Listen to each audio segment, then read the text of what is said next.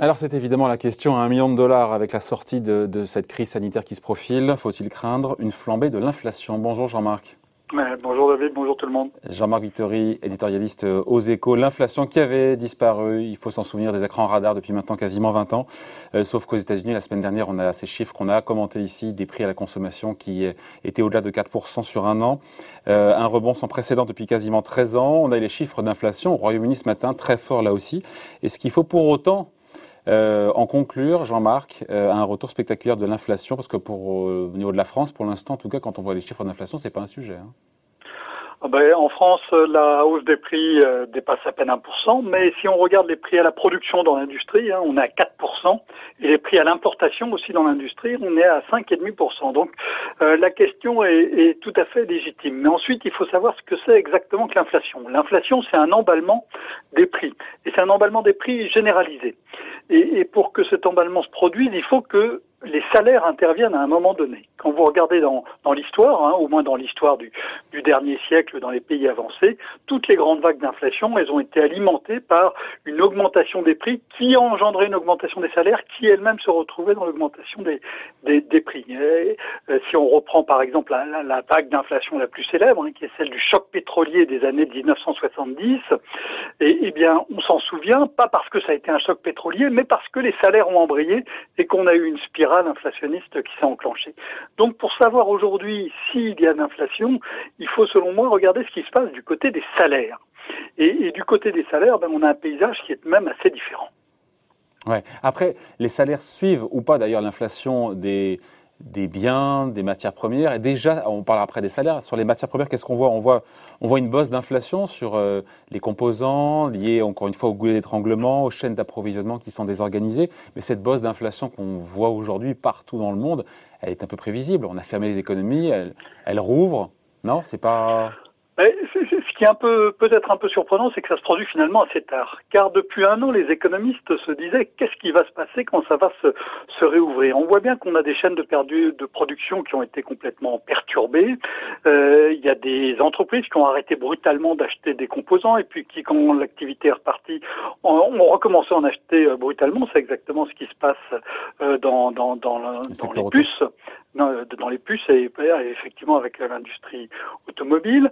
On a aussi des flux commerciaux qui ont été complètement perturbés, ce qui fait qu'on a les conteneurs qui sont pas au bon endroit et, les prix du, fret maritime qui explosent hein, jusqu'à les prix ont triplé sur les liaisons entre l'Amérique et, l'Asie. Donc on a toute une série de hausses de prix qui viennent de la perturbation hein, qui a été euh, induite par euh, la pandémie, les mesures prises pour pour enrayer euh, la, la, la, pandémie.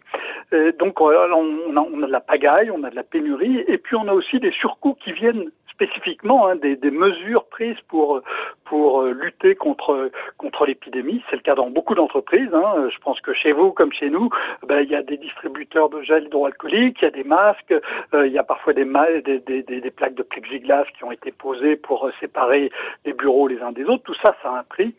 Dans les services à la personne, hein, une enquête de la Banque de France révélait que euh, toutes ces mesures ben, faisaient 6% du chiffre d'affaires enregistré l'an dernier pour des pour un secteur des services à la personne, qui est un secteur à faible marge, c'est tout à fait énorme. Et donc, euh, il y a évidemment euh, de, de, de, de, bonnes raisons du côté des entreprises euh, d'essayer de, de, relever les prix. Mais, mais j'ai tendance à soutenir que toutes ces, ces, à la fois ces pénuries, ces surcoûts, sont, sont, sont des choses qui ne vont pas s'éterniser et, et, la pagaille et la pénurie vont, vont fatalement se calmer à un moment donné, même s'il va rester des tensions très fortes, hein, par exemple sur les sur les puces, parce qu'il y a pas seulement les constructeurs automobiles qui veulent en acheter, euh, il y a aussi le fait que de plus en plus, hein, et ça s'est beaucoup développé l'an dernier, euh, avec euh, la, la, crise sanitaire, on voit bien une montée de tout ce qui est appareillage mm. numérique et pas seulement dans l'automobile. Oui, mais quand on voit ce qui se passe sur le cuivre au plus haut historique ou d'autres métaux, encore une fois, qui sont dans la, dans la transition écologique et énergétique,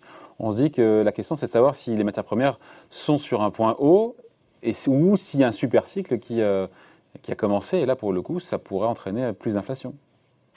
Alors on s'est déjà posé la question hein, au début des années 2010.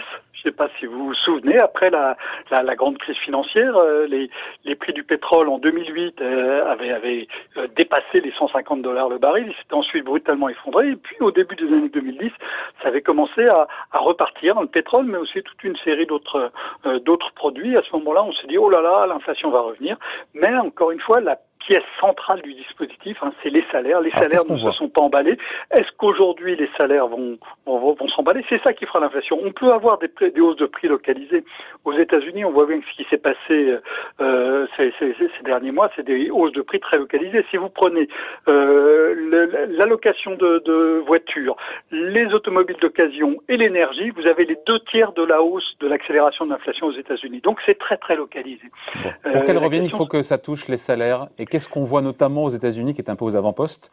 On voit quand même des firmes qui ont du mal à recruter. On a vu McDonald's nous dire euh, on va augmenter les salaires à l'embauche entre 11 et 17 dollars de l'heure. Euh, pareil, chez Amazon. C'est pas un signal qu'il se passe, Jean-Marc, quelque chose euh, Ou pour vous, il y a peu de chance quand on voit le taux de chômage et les emplois qui ont été perdus pendant cette crise que finalement les salaires repartent vigoureusement?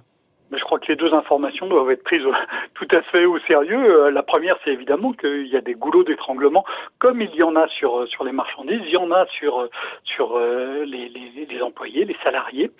Beaucoup d'entreprises ont du mal à, à, recruter. C'est évidemment le cas dans, dans la restauration et, pas seulement aux États-Unis. Hein. Si vous baladez dans beaucoup de villes en France en ce moment, ben, vous voyez des sur sur, les, vitrines des, des bistrots, vous voyez souvent ici on embauche, y compris en CDI. Enfin, en tout cas, moi j'en ai vu beaucoup ces dernières semaines.